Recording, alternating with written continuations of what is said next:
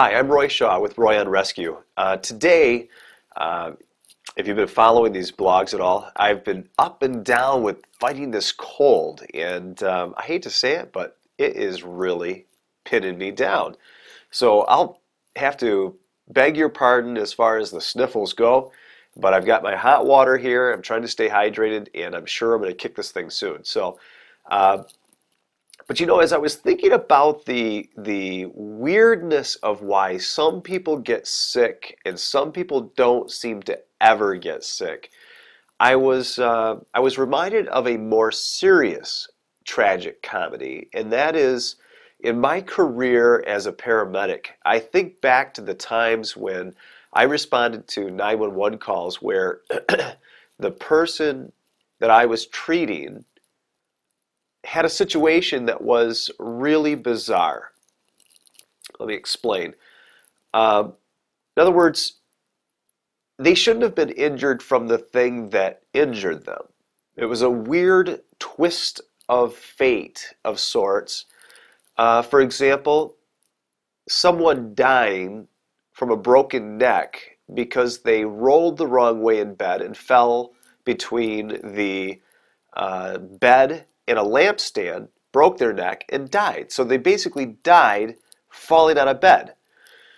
Then you have these stories from around the world where people fall hundreds of feet. In fact, I, one, one story stands out in my mind about a, a gentleman who literally uh, parachuted out of an airplane, fell hundreds and hundreds of feet, parachute didn't open, and he landed in a like a marsh or a kind of a wetland, but not water, and survived to tell about it. You know, I think there's probably very few questions in life that are harder to answer about living and dying than these so-called tragic comedies.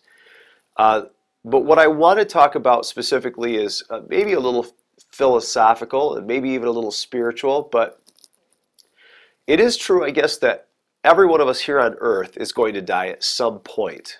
So there are some philosophies where people say, well, you know, don't take it too serious and just live your life and have fun. And, you know, if you're going to take chances, take chances. If you're meant to die, you're going to die. If you're not meant to die, you're not going to die. Uh, I don't know if I can buy that. However, it's true that we can really wreck our lives by worrying too much. Um,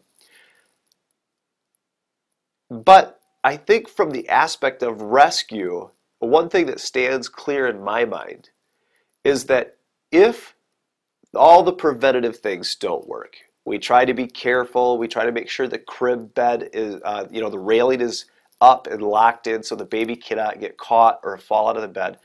We try to put non-slip grips on the underside of uh, slippery floor rugs.